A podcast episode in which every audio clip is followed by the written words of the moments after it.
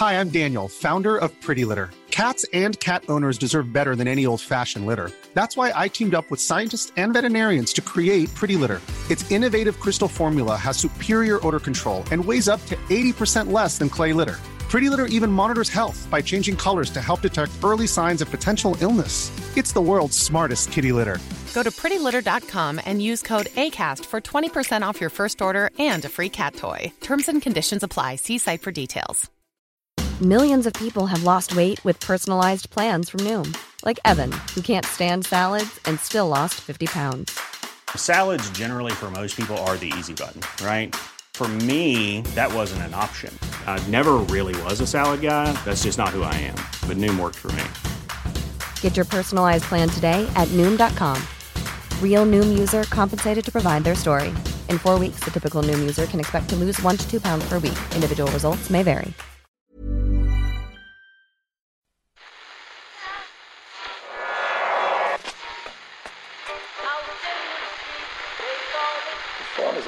That? That's the second time it's gone off. They never go home, they never go home, they never go home, those, those, those boys. That's. Yeah. They have asked for that, really. Uh, you can laugh. It was the World Cup. I'm a little bit of an idealist, but having said that, I want to be like me.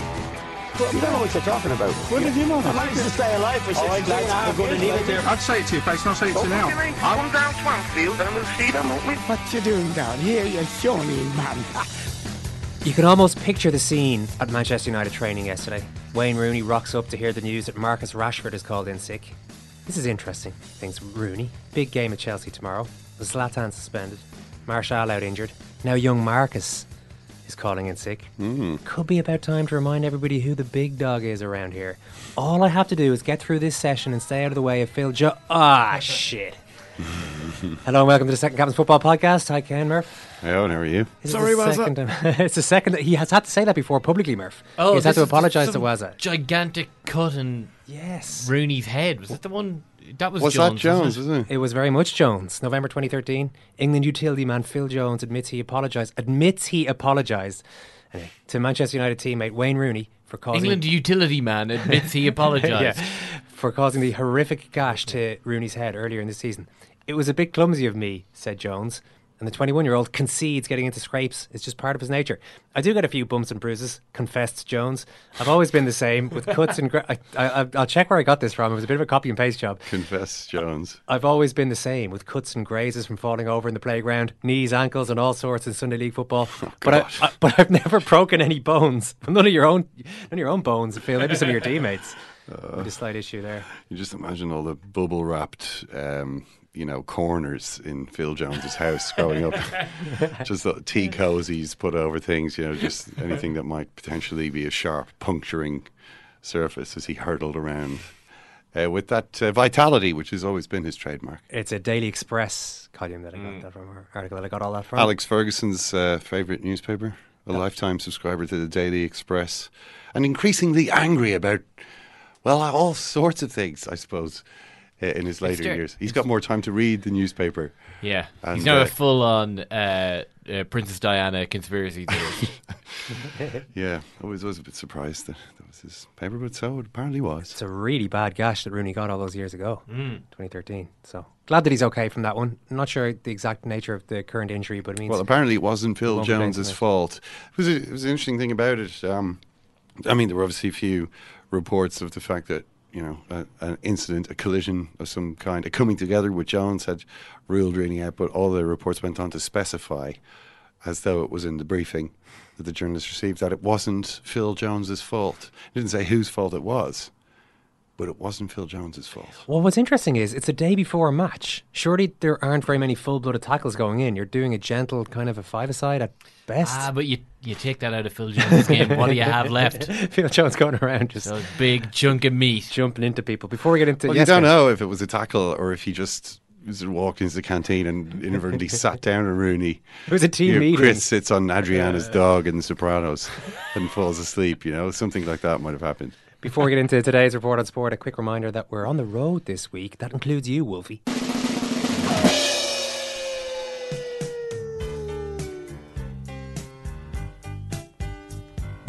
Look, Wigan's work has not been so effective in this round. He hasn't found the range. Yes, he did. He's going with the right. Wallace has come in. Geoghegan's outside him, and here goes Simon Geoghegan. And Geoghegan goes for the corner, and Geoghegan is in, and Ireland are in front. Well done, John Treacy, and well done, Steve. Oh, and he's got it! And Treacy may have stolen it. Into Duggan, back to Campbell, back to Duggan. McLoughlin going for that line, and Ireland are in and over, and the referee gives the try. Gerry McLoughlin. In goes Quinn. Yes, it's there. Yes, why are they so hard to beat? Well, I think you'll find the record. There's a lot of other countries find them hard to beat. Yeah, learn something new with every audio bed. Ginger McLoughlin's given name is Gerry. Hmm. So there you go. Those clips all I was feature- I was actually going to correct, but then I was like, wait a second, it's Fred Cogley. He's not going to get something wrong like this. No, he knows his stuff. A man can have a nickname as well as a given name. Those clips all feature successful Irish invasions of London over the years. The Niall Quinn goal was only enough for a draw in 91. Unfortunately, Ray Houghton missed a sitter subsequent to that, if I remember correctly. If you can think of any more examples of great Irish sporting performances in London, sporting or otherwise, send them in to editor at secondcaptains.com. You can tweet at Second Captains. We can't wait to see all the Second Captaineers in London this Thursday. We're only three days away as we speak. We've been told it was the fastest an event has ever sold out in that venue in Kennedy Hall in Camden. So thanks very much to all of you amazing people. You're amazing, officially. And the show will be available for World Service members over two podcasts on Thursday night and Friday afternoon this week. You can sign up and join the gang on secondcaptains.com if you haven't already done so and you'd like to listen to those shows. Let's report on some sport, please, Ken. Well, Martin O'Neill was in town today. He was at the three headquarters down on the Quays uh, to announce his squad for the forthcoming games against Wales and Iceland. And a very big squad it is, too. Martin O'Neill, there's like a 39 man squad, and that's what we've got again. He's a people person. He likes to keep people happy. Keep people happy, keep pe- people feel as, as though they're involved in this thing, you know? Um, it's a broad church, the Ireland squad. Uh, so, I mean, tons of names.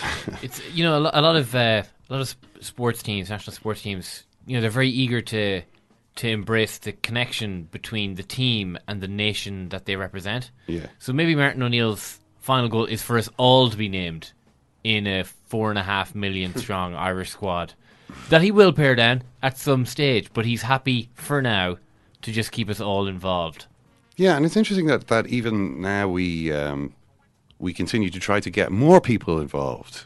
Mm. We've got 39. I mean, lots of the names on the list aren't uh, aren't people who've played a lot for Ireland yet. You know, you've got uh, Andy Boyle, and you've got John Egan, son of a Kerry All Ireland winner. Yep, John Egan.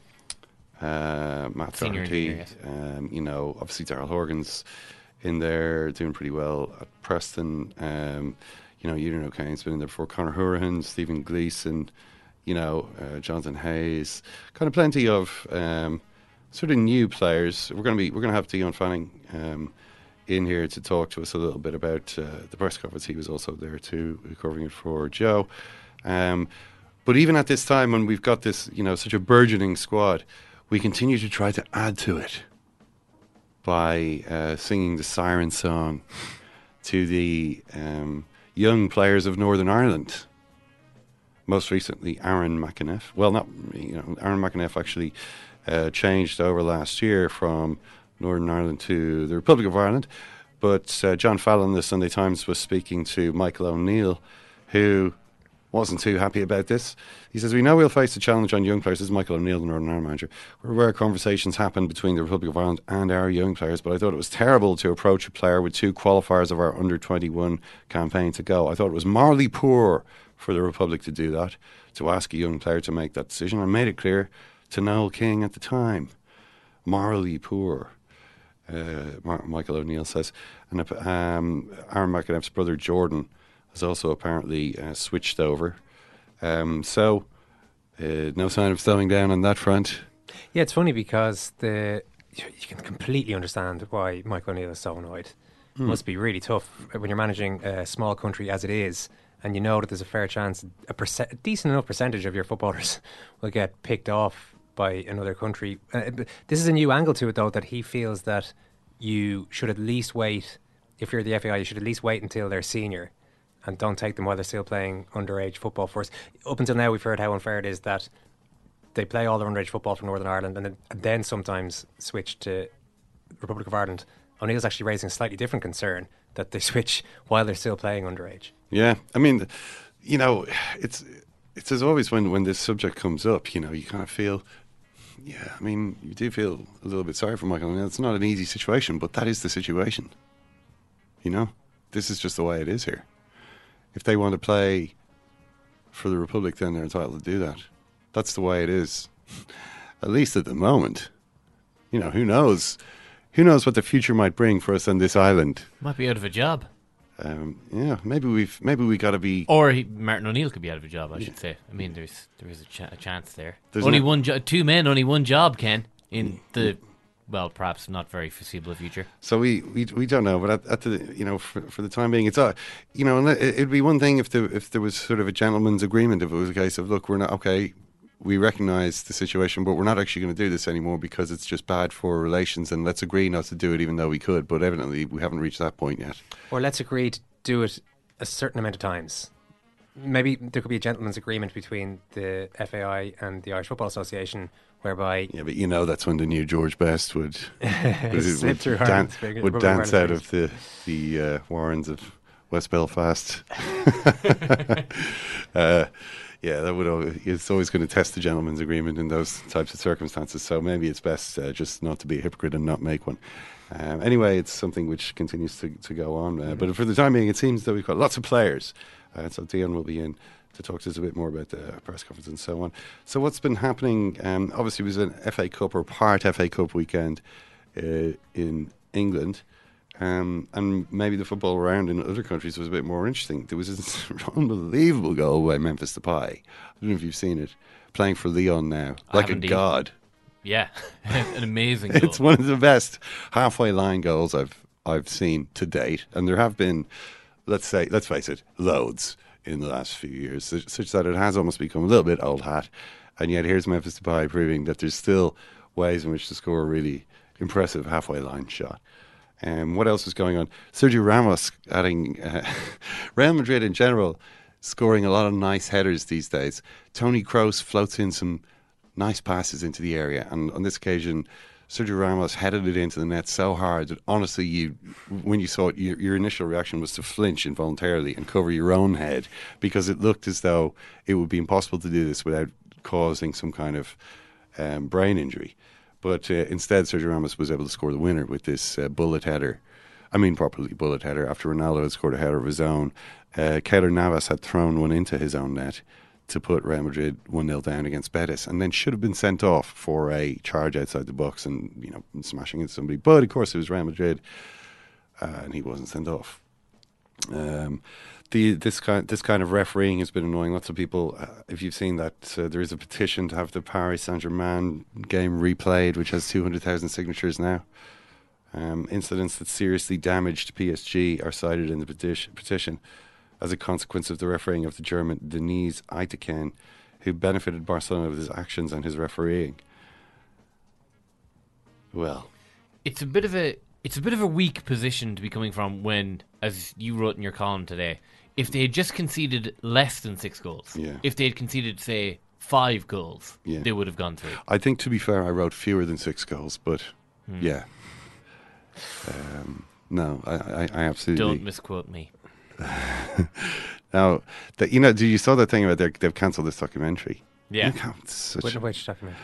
PSG were supposedly making a documentary about the game against Barcelona, and for some reason they've cancelled it, even though it's it would have a chance of you know being one of the greatest documentaries, the sports documentaries of all time. It might be less popular within Paris at this point, but yeah, Europe, Europe wide, worldwide, I think people might watch that documentary. There's still an audience, you know. They- they just did- not just the exact opposite of the audience that you were originally pitching it to. it, it just it's kind of grim like it's you know if these kind of well-funded uh, club stations like media departments are going to be good for anything.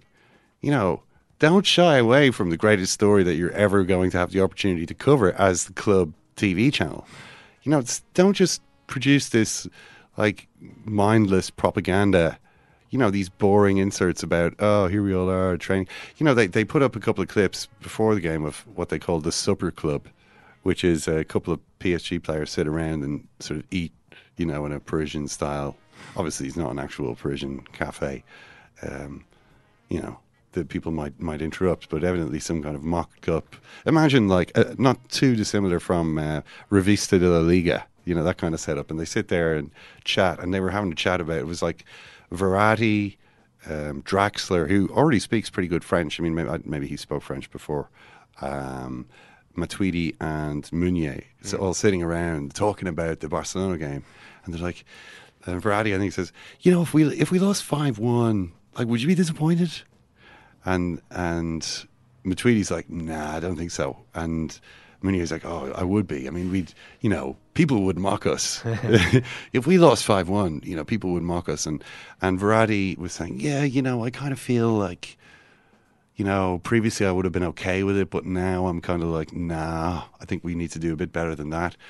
Um, the sixth one didn't really occur to them. But I mean, the, the idea of having all the footage from the first leg, I mean, which is the greatest triumph. There's been all this stuff coming out of Barcelona since, you know, Jeremy Mathieu saying, well, I got particularly annoyed when I saw a picture of Marquinhos' wife holding up four fingers. She, there she was with her dog holding up four fingers. That really annoyed the Barcelona players.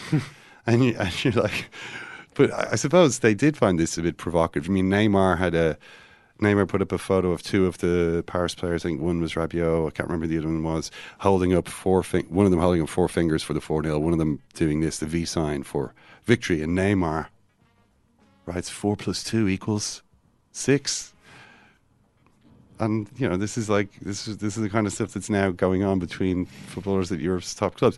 But these guys, this Par- Paris film crew, had got access to these Paris players enjoying the greatest night of their, the greatest performance of their club careers, followed by the worst humiliation. This will come out eventually. This the documentary might be shelved for now, but I just do hope that these people are careful with the footage, that this that they don't the, the files aren't lost. Absolutely, because you know if you want if you want like the owners of Paris, um, you know who are basically Qatari billionaires want Paris to become. I'm calling it Paris rather than Paris Saint Germain because that's what they're trying to do. They're actually trying to. They're like, why do we have this Saint Germain in the name? It just confuses everyone. We're going to be call ourselves Paris from now on because everybody knows Paris. It's a good brand. La Ville Lumière. that's us. And so they want this team to become more than just a byword for you know losing uh, six uh, one when you're four 0 up. Um, they wanted to become a, a loved, you know, sort of uh, people around the world to gravitate to Parisco. And I can't think of any better way like than to show this this tragedy. Show how much they care. Yeah, everybody would be would be like, oh, look at this. You know, I mean, it would. I don't know. Maybe they'll they'll come around to it eventually. But for the time being, it just does look as though well they should just disband the entire media department because what's the point of, of just generating nonsense when something really interesting, when something genuinely historic happens, you just pretend it didn't happen and move on. Meanwhile, Barcelona blew it yesterday. well, Barcelona, we're back to reality in a big way. And I mean, they just played so badly. I watched the entire game. Um, and it was like, what is. I mean, the Deportivo La Coruña, okay, it's not, not necessarily an easy away match, but I was just watching it, going, why could Paris Saint Germain not have done all of this? What what we're just seeing from Deportivo, which is which is to say, a totally classic uh, defensive counter-attacking performance. Uh, they won two one. They really should have won three one because they had a three on nobody break in the very last minute of the game, which the guy who had the ball, Fajr, uh, decided that he would go for glory and had two two unmarked men to his right he can pass to, both of whom have a tap in, and he decided to go for it himself and and didn't score. So it was only two one as opposed to three one. But just the defending was so. It wasn't like anything. It's like something you've seen a thousand times before. You know, everybody just get in the box. When the ball was bouncing around, there's ten. You can see all ten Deportivo players in the ten Deportivo outfield players in the box. This is what even Barcelona find it difficult to score against that. Um, and and so it worked out. You know, they uh, they ended up losing it. So Madrid are now. Uh, Madrid had two games in hand. I think Madrid are now top with a game in hand. Yeah. Um, Ronaldo, incidentally, had equalled the record of Jimmy Greaves for the top goal scorer in the top five European leagues 366 league goals, uh, which is the same as Jimmy Greaves and one more than Gerd Muller. And obviously not finished yet by a long way. Yeah, I read a piece recently with Jimmy Greaves, whose health unfortunately is, is bad. He had a stroke um, relatively recently, but it was very interesting. It was essentially trying to remind people of how great Jimmy Greaves was, which sometimes gets lost. I think a little bit over Mm. the years, people talk about Bobby Charlton and Duncan Edwards and all these great English footballers, and Greaves isn't usually put in that bracket, despite Mm. the fact that he has. It's, it's incredible that it's only now that Ronaldo's catching up to this. It's because he missed the World Cup final, really. I mean, or, or was kind of fell out of the team, the England uh, 1966 team, and was replaced by Geoff Hurst, who ended up scoring a hat trick in the final and grabbing all the glory, such that poor old Jimmy Greaves was kind of forgotten about. And then he. Uh, yeah, I mean that, that was basically. I mean, he, he did. He was part of a team in with Tottenham in 1961 that won the double, and was regarded as you know one of the greatest teams that anyone had ever seen. But in the second half, essentially his career tailed off. Mm. I mean, he had this brilliant. Uh, the player he used to be compared to him a lot when he was young was Robbie Fowler. In, ter- in terms of his style, is the the style of play not not like a big, uh, strong player, but just the guy who always seemed to have the technique to strike the ball really well, pass the ball into the net. John Giles told us years ago how his one-on-one finishing was insane. Like just a classic striker who slows everything down to suit him. You just know he's going to score, as Mm. opposed to the vast majority of uh, strikers, even sometimes top top level strikers.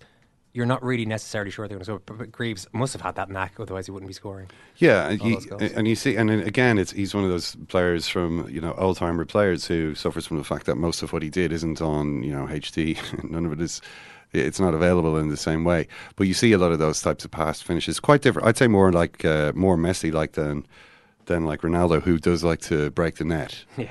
You know, 581 goals Ronaldo has now, by the way, when you add together the 68 for Portugal to the ones uh, for Real Madrid in all competitions, which is just absolutely incredible. Um, but anyway, he's he's still on the on the go. Uh, Millwall, Tottenham just turned into a big fight outside the stadium. Um, Tottenham fairly bossed it on the field, six 0 um, Even Vincent Janssen scored, which you know he came on as a late substitute and scored a, a decent goal. Son obviously scored a hat trick. Arsenal beat Lincoln five 0 uh, and then Arsene Wenger charmed the Cowley brothers.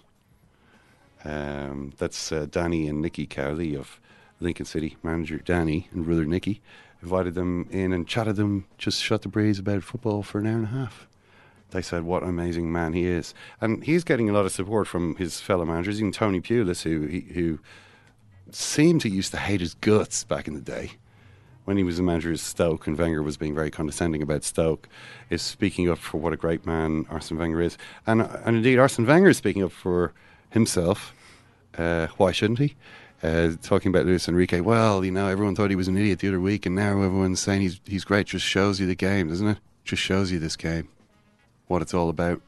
And he also said, when there are sixty thousand people in the stadium and one hundred of them are unhappy, why do we always talk about the one hundred that are unhappy? So He's right about Luis Enrique, but They'd Wenger's still had quite definitely a be- few chances uh, in, in over 10 years and hasn't turned it around. They'd still definitely be calling Luis Enrique an idiot if he also lost the second leg 4 0. They would. to be fair, uh, if he lost 4 0 both times, even if the referee had maybe given an unfair penalty or something like that, it would be difficult for Luis Enrique. But just looking at a couple of stats, I mean, again, it's not one of those weekends of epic action all over the place. Um, Football Observatory had an interesting uh, post. Well, I mean, I say interesting. Uh, uh, where it showed What a salesman, eh?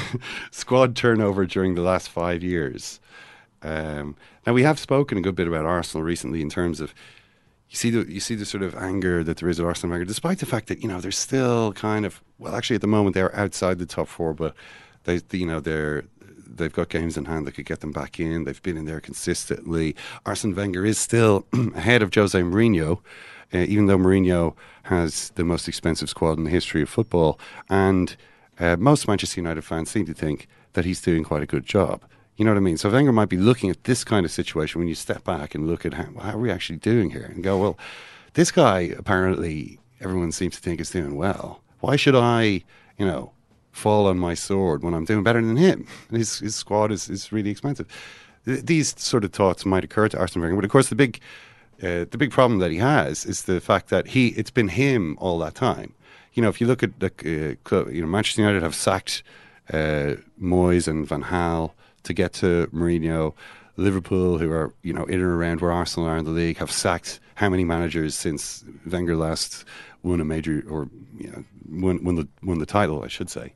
Um, so there's this kind of constant cycle of renewal, like bloodletting, scapegoating, and renewal that these other clubs have had, which enables maybe their supporters to look at a, a guy who's doing well a very Arsene Wenger-like job in terms of the performance of the team in the league, and yet feel sort of more optimistic about it than Arsenal supporters do. And it turns out that this trend also extends to the players on the field, um, because Football Observatory basically put up a uh, a list of uh, number of players fielded in domestic league games.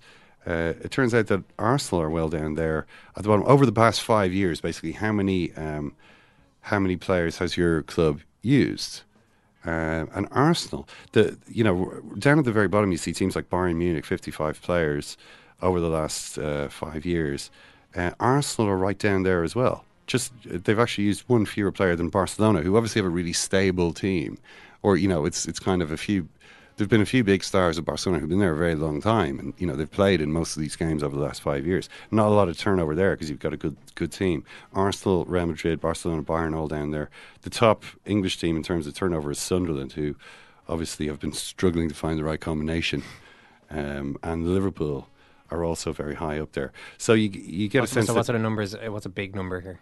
A big number is uh, FC Genoa, 137 players fielded since uh, March 2012 to March 2017 in league matches. Hmm. Um, Sevilla are also in the top 10, 103, which which is interesting because I mean, wh- whereas Sunderland have been you know fighting for their lives in the Premier League all that time, Sevilla have been winning the Europa League year after year after year, even though their team changes pretty much every year, which is quite a good um, record for them. The other thing, uh, Eoin, statistically wise, is Paul Tomkins had a uh, had a thing showing the um, uh, uh, teams in the Premier League ranked by height and weight of players. So you get to see who the biggest and smallest teams are. Paul Tomkins obviously covers a lot of uh, Liverpool related stuff. Um, so I guess the fact that Liverpool have the smallest team in the league was maybe one of the things he wanted to point out. Um, who would you say is the biggest? Chelsea. No, Chelsea are the fourth heaviest, but only the 13th tallest on average. So Chelsea's uh, model is the power cube model. You know, they want stocky, heavy set guys who are power pack, but not necessarily, you know, skyscraper type players. Um, now, the uh, biggest team by miles is Watford. Uh, Watford are so big compared to everybody else. They're so far off to the top and right of this graph that you wondered was this some kind of a joke, or is this is this the reason this team has been put together like this just to win this particular table? They're winning it by miles. Uh, the smallest are Man City and Liverpool, followed by Arsenal and Leicester, which does seem to suggest that having big, tall players doesn't necessarily mean that you are going to be one of the better teams. Manchester United, only the seventh tallest and sixth heaviest. So uh, they are kind of mid-table. Get- yeah, I'm surprised with that because Mourinho put together a lot of that Chelsea team, and he's also putting together this Man United team, and he loves tall players. Yeah, Man he's United, dropped the ball a little bit. They're getting a bit of sand kicked in their face. Uh, I regret to say, Eoin, at the time, at this time, I think they're very much looking towards the mercado when uh, there's maybe going to be some uh, beef uh, on the market that they're going to have to uh, import. First of all, I'd like to welcome John Delaney here today. Trying to be critical is going to be impossible. Building a house, you build the foundations first. The chimney's the top. The chimney for us is international football. I suppose to, to, to John Delaney, you know, um, Uh, the pleasure, the entertainment, the organisation, the skills that you take to everybody is fantastic. But you don't have a chimney unless you've got a very strong foundations. All right, Dion Fanning from Joe has made it back from the press conference with Ken. How are you, Dion? I'm good on. How are you? Uh, changing up the guard, by the sounds of things, the press conference. A lot of new faces among the very, very large squad named for these qualifiers. Or for the, Well, it's very hard to know what, what guard if there is a changing of the guard or if you know there's just two guards uh, being named, and when the, the actual real squad is, is announced that the old guard will still be there.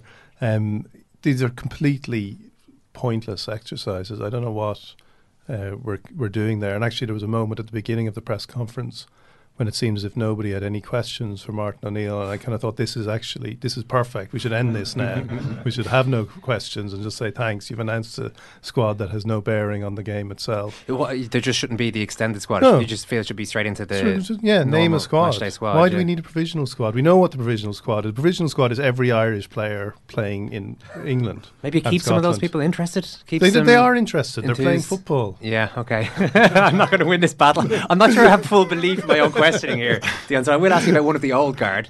That's Aidan McGeady, who was seemed to be the topic of quite a bit of the conversation today after his performances recently. Yeah, he's McGeady's an interesting one because I suppose if you were to uh, ask any Ireland fan in recent times if they wanted McGeady in the side, they'd they'd hesitate. Uh, but his his form for Preston has been so good, and he's been uh, he's really kind of uh, rejuvenated his career there, and he's now looking like that kind of creative player, the guy who can make a difference and change things. Which when you're when you're an Ireland manager, you don't have a lot of that. Mm. So I think again he's he's played. You know, he's somebody that O'Neill would never have lost interest in anyway. But there were times in re, you know recent games and over, going back to when McGeady, you know, there was injury things that upset O'Neill about you know before the Scotland game. I think it was in in 2015. Uh, that he kind of seemed to have kind of cooled on him a bit because he's obviously a player he's known for so long. But uh, I think his form for Preston means he's kind of somebody that O'Neill is very interested in again. Well, he's Championship Player of the Month. um, four goals, eight assists in 23 Championship matches. Um, and O'Neill said today that he has a free role which suits him. Is that what's been happening with Aidan McGeady all this time? His, his 30, uh, he's 30 years old now. And the problem has been nearly 31 actually. And the problem has been that he uh, hasn't been allowed to the creative freedom that he needs to truly flourish. Um, I don't know. I don't think so. Like, didn't he get a? Didn't he have a central role, which is not the same as a free role? But when Ireland played in Germany, he was given. Yeah. A, a, he was named in the centre centre of midfielder behind the striker, um, which I think famously he had to go and ask someone in the dressing room beforehand where was he playing. That's So- it. Yeah, nobody really had a clue what Yeah. was happening by the sounds of things. So that was that. You know, that's probably as free a role as it gets. You know, If you're you don't know what position you're in. don't know what position you're in. Forty five minutes before kickoff, you can't get much more free than that. Um, so, uh, um, no, I think he's. Uh, I don't think that's the thing. I think it's. Uh, he did, he I, I think he found he didn't get to take his chance at Everton. I think he disappointed people at Everton with his uh, his. I don't think he was fit enough when he when he joined the club. I think there was um, some question marks about that, and uh, this move has clearly been one of those things that's happened that a player realised, right, I've got to. This, this is an opportunity now that I can't let slip, and. Uh, and he hasn't. So maybe the free role has helped him. But I, there's been plenty of times for Ireland when he's been reasonably effective, working a, a pretty a disciplined role as well. But it just you know it's, got- it hadn't happened in recent times. Yeah, it's he probably deserves a certain amount of credit for performing as well as he has been, given that his career seemed to have completely nosedived at Everton. He went to was in Sheffield Wednesday, didn't do much for them on loan. So to to, to pull it out of the fire again is worthy of a certain amount of praise. This isn't like th- we're kind of clutching at straws a bit with regards to McGeady's career because everyone had such higher hopes from five or six Yeah. years ago. Yeah, well, but it is worthy of praise that he's that he's doing this, uh, um, and it would be inter- it would be interesting to see if it does if it does translate into you know performances for Ireland or if he gets that opportunity because uh, that is that is the thing he uh, has always disappointed people that you don't know really what know what you're going to get with McGeady. But at the moment, he is as you know in a squad that doesn't have a huge amount of of you know gifted players. He is a player with, with gifts, and whether they can kind of translate into you know in international side is is the big question still with them. James McLean is another of the old guard, another O'Neill favourite, and rightfully so, based on his performances earlier in the campaign. The goal against Austria looked like it was going to be a big springboard for him. It hasn't happened at club level, but it sounds like O'Neill was talking very glowingly again of his boy McLean today. Yeah, well, I don't understand. I again, this is, goes against the kind of McGeady point in a way. I don't understand why any link is made between club club form and, and international form because, especially when you've got players in the Premier League uh, and international football, they're totally different. They're totally different games now. In international football, You know, I don't think anybody clings to this idea. You'll hear managers saying it. It's the highest form of, fo- of the game. Nobody believes that anymore. It's a pretty mediocre standard of football, and you kind of just need to get players who can play at that at that level. So if you're not performing in the Premier League, it doesn't really matter. It never, in some ways, it's never really mattered for Ireland. Going right back, they often had players who weren't in first teams in, in their clubs and came, you know, and played well for Ireland. But McLean is a is a great example of it now that he's he's really blossomed as a as an international player. His confidence is up. He he he thrives on it, and he, you know, and he enjoys it. And I don't think anyone would really be concerned. And O'Neill said, you know, today he said he's one of those players. There are other players I would be concerned about their form uh, at club level. He's not one of them. I don't think. I think that's true about him, but I don't think it should really matter too much in, for any player. What's weird about McLean is that his uh, his performance against Austria was excellent. He scored a brilliant goal. It seemed very much like a a kind of wow, James McLean has has arrived. And I, I think we were even talking about it in here. Actually, were you you were in here just Yeah. soon after that game? We were talking about it. We were talking about how he tweeted some article praising his performances, and I was I was uh, wishing I tagged him when I had written a thing saying, You know, "Wow, McLean." Did you not tweet your article? No, I don't Oh. think I, I, I don't think so. I, I, I probably would have noticed. Uh, so oh, you definitely would have noticed. but the thing is that he's barely played for West Brom since then. He's played 90 minutes on one occasion. That was when they lost 2 1 to Derby in the FA Cup. He did start against Everton, which they lost 3 0 in their most recent match. That was, uh, he played 75 minutes there. But looking back, I can't see any other starts. Um, the the last time that he and, and the funny thing is that he was kind of playing consistently at the start of the season in the lead up to that Austria game. So the last game that West Brom played before that match was, I, I mean, the Ireland Austria one was um, also the last time that uh, that uh, James McLean rather played 90 minutes uh, in the Premier League. That was West Brom nil, Manchester City four. It seems as though something happened that day to change the image of James McLean, or to change Tony Pulis's opinion of James McLean, because he literally has not played 90 minutes in the league since. What do you think is going on here?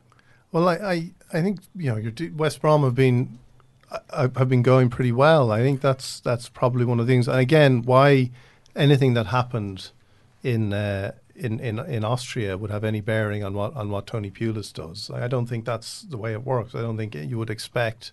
Uh, you know, we might look at it and think, let's hope something comes from this. But I don't think a club manager, the only thing they think about when with international football is that their players come back and, and aren't injured.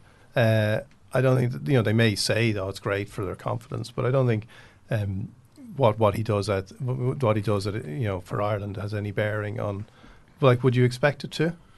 Uh, no, not really. But um, I mean, I, I didn't notice that McLean had been particularly poor in the Man City game. I mean, the the, the when Man City beat West Brom really badly, it was kind of an Ilkay Gundogan wonder show.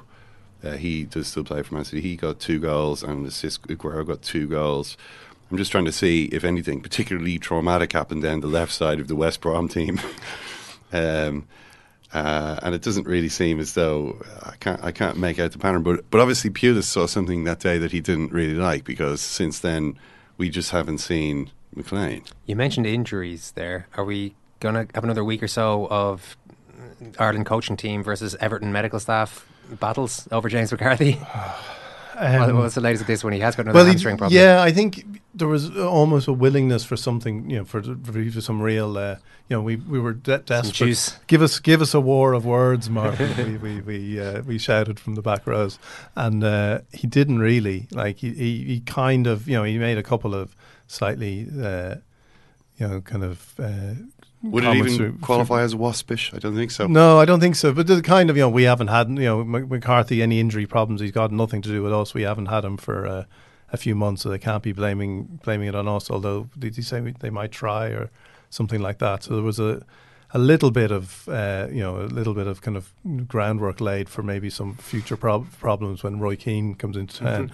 but uh, I don't know. Like Everton, you know, is are Everton going to go to war this time about James McCarthy? Uh, like it, it's not. Uh, he's you know they're they they've kind of shaped a kind of team now that they don't really Doesn't depend- include him. Doesn't include McCarthy. That This might is- be another worry for us. This this is another problem, you know. I mean, uh, it's only remember we had that little Irish colony at Everton a while ago, and now it's just Coleman who's who's actually still in there. I mean, McCarthy has played a few games. Yeah, okay, he has played a few games, but he's still. I mean, now that they've signed Schneiderlin, Yeah. he is basically bench man. yeah, and he's Gareth not, Barry Not, he's, is very, he's not Koeman's guy either. He was very much.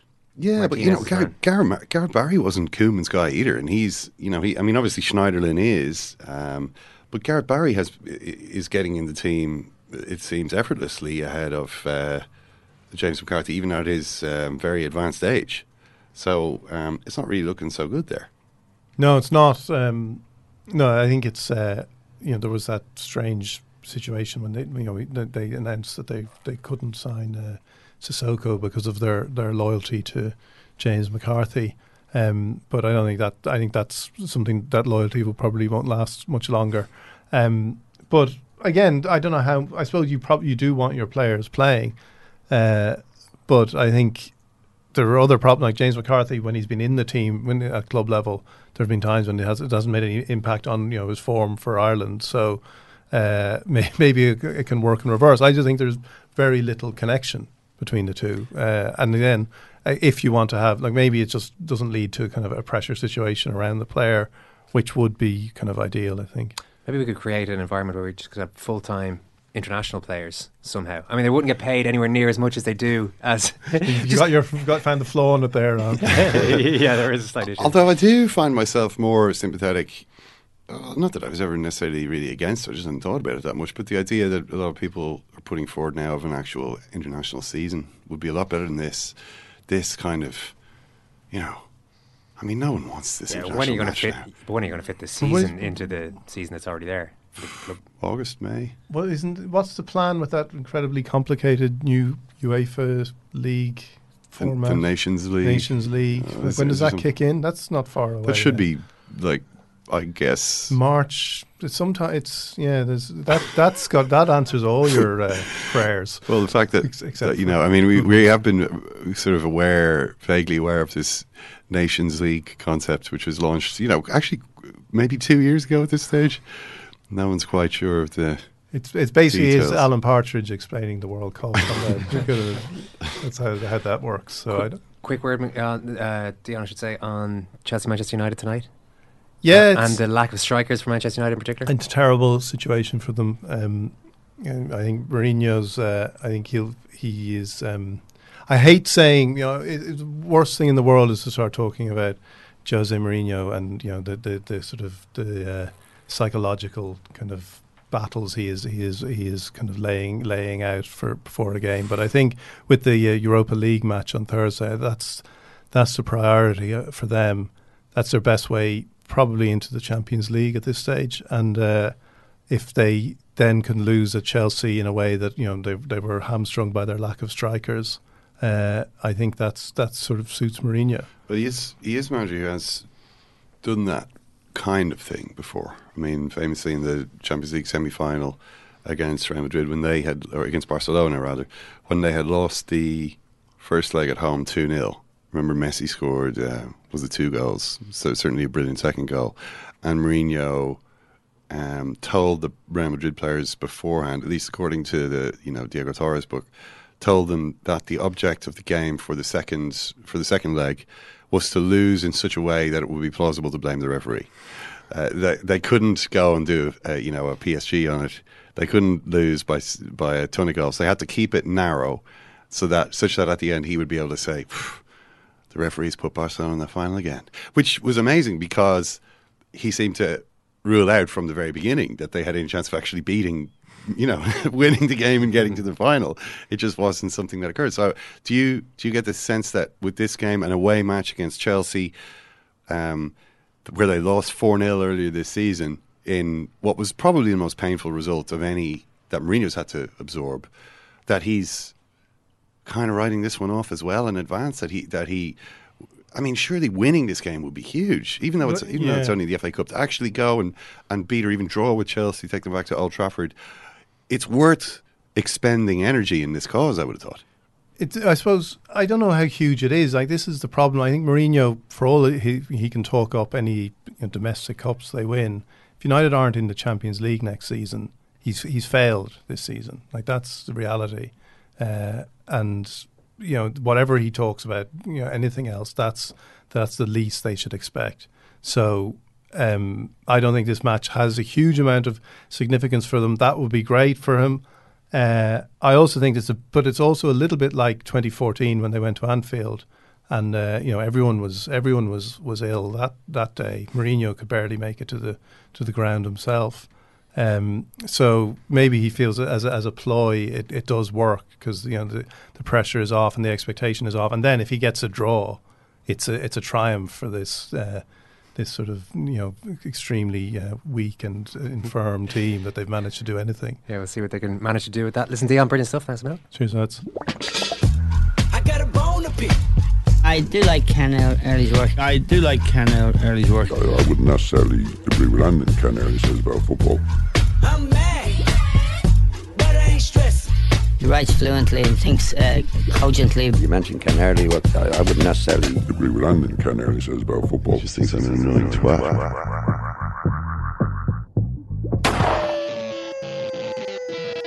We got some tweets in on Emre Can's knee slide celebration. Mm. I don't know if you guys notice this as a, as a Rob asked for marks out of 10. Frank describes it as a thing of beauty. So, what this one is, it's a straight knee slide with maybe about a 45 degree pivot at the end. But you've left out the, the key point.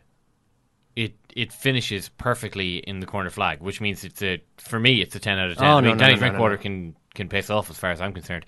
Emre Can aims for the corner flag and judges it like a, an Olympic gymnast. Sim- Simone Biles herself would have been proud of Emre Can's use of angles Hey, and listen, uh, distance. I'm a knee slide purist like yourself, Murph. I do agree that Thank you. Danny Drinkwater's full turn is mm, nonsensical. You don't need to be celebrating back with your teammates. You want to keep you want to keep going in the same direction. But what I will, I'm actually going to dock some points for the pivot. There's no need to turn at all. That's my only. con- Robbie Brady shows you how. It's, we need Robbie Brady to score another goal to show you how it's done. Straight knee slide, same direction. Don't move the upper body at all. At the very end, jump up and headbutts goes over your headbutt in the air. You need a bit of that at the end. Doesn't matter where you end up, as long as it's in that position. Yeah. Ah, Um, there's something there for everyone. there really is. Um, yeah, I, th- I thought I think Emre Can maybe is, is too heavily built to be doing those kinds of things. I mean, I think he uh, he didn't have a very good game actually. I, mean, I was watching that game as well. He uh, the, the goal that he scored was ultimately a very good goal. I mean, it didn't look likely at all. When you could see that he was going to have a go, and it was very surprising to see it uh, uh, below the net as it did, because he did look as though he, he wasn't really set to shoot it very well. But uh, yeah, Quick word, what's going to happen tonight? Does it matter? Mourinho says it doesn't really. does Mourinho say that? Yeah, well, he said the Europa he League. laid is the, groundwork uh, quite effectively, I thought. Europa League is the focus. Oh my god! Well, he well, I mean, I don't know how he can get away with that nonsense, to be honest. Well, his point being that you can't get into the Champions League via the FA Cup. It's true. I mean, it, it is true. He does have a point. It doesn't matter as much as the league game would. But however, the fact that they lost that game 4 0, you would have thought meant he. I mean, obviously, he doesn't want to, this game to matter too much because he doesn't want to lose a game that matters. And it seems to me as though he'd rather pretend it didn't and, and you know, hope to get something out of it. Um, I mean, he's he's doing an interview with Gary Lineker. I saw him there. I saw a clip from this interview where he uh, was was saying, you know, what's the diff- what's the most difficult thing about managing this club? And he said, well, the most difficult thing is the relation between our true potential and the expectations we create for ourselves. There is a gap, and that gap is the most difficult thing. So, you know, he's he's trying to manage expectations there. But you know, at the beginning of the season, he was talking about winning the title. You know, and, and they, they had broken the world transfer record, and how many times do we need to repeat it? You know, he's got lots of good players there. There are a lot of good players. Yeah, maybe one- maybe maybe they're missing a few tonight. Well, the, he's got the ones that Phil Jones isn't going around barging into, but continue. he, you know, I think he's, I think he has had the resources this season certainly to do better than he has done. So, um, okay, we, we'll see how it goes tonight. Um, Conte against uh, Conte against Mourinho. There was an inter- interesting interview also with Eden Hazard. Um, here's Eden Hazard talking about Antonio Conte. Sometimes in the dressing room, he says some words just to you personally, and then you think, yes, it's true. so you have to do something in the game. For instance, against West Ham, I missed two training sessions during the week. He told me, okay, this week you didn't run, but on the pitch, do something. And I scored. So he was happy. it's simplistic so enough. It's football management, you know, it's not necessarily as complicated as some people like you like you to believe. As well as the live shows from London on the World Service this week, we're also going to have episode number two of The Player's Chair with Richie Sadler. Richie and Brian Kerr, this week's guests, go all the way back to Richie's days as an underage goalador in one of Kerr's brilliant youth teams. And you can catch up on Ken's latest politics podcast, episode by episode titles now, I see, Ken. Uh, that for the for the time being, own. You've abandoned Yes We Can. Yeah, it's, it's interesting actually because today there was the whole. This uh, Nicola Sturgeon is asking for a referendum in Scotland.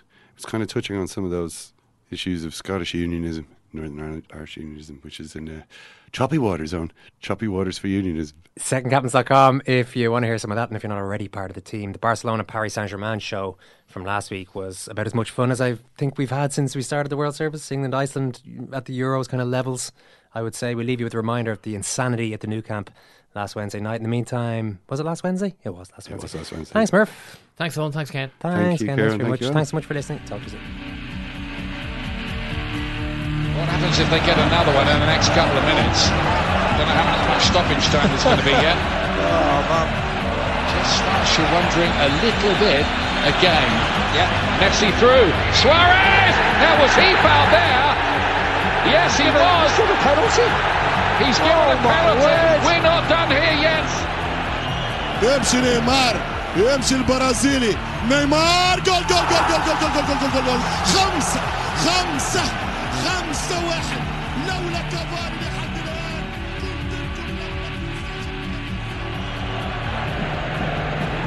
Now 30 seconds remaining. Neymar.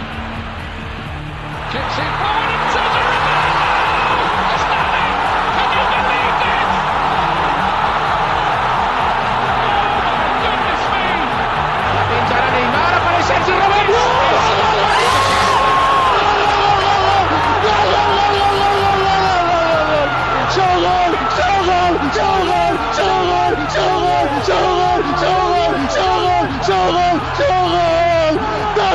Σέρζι! Ταχτή μου Σέρζι! Ταχτή μου Σέρζι! Ταχτή μου Σέρζι! Ταχτή μου Σέρζι! Ταχτή μου Σέρζι! Ταχτή μου Σέρζι! Ταχτή μου Σέρζι! Ταχτή μου Σέρζι! Ταχτή μου Σέρζι! Ροβέρτο! Γκολ δα Βάρσα! Γκολ δα Βάρσα! Γκολ δα Βάρσα! Γκολ δα Βάρσα! Γκολ δα Βάρσα! Γκολ! Γκολ! Γκολ!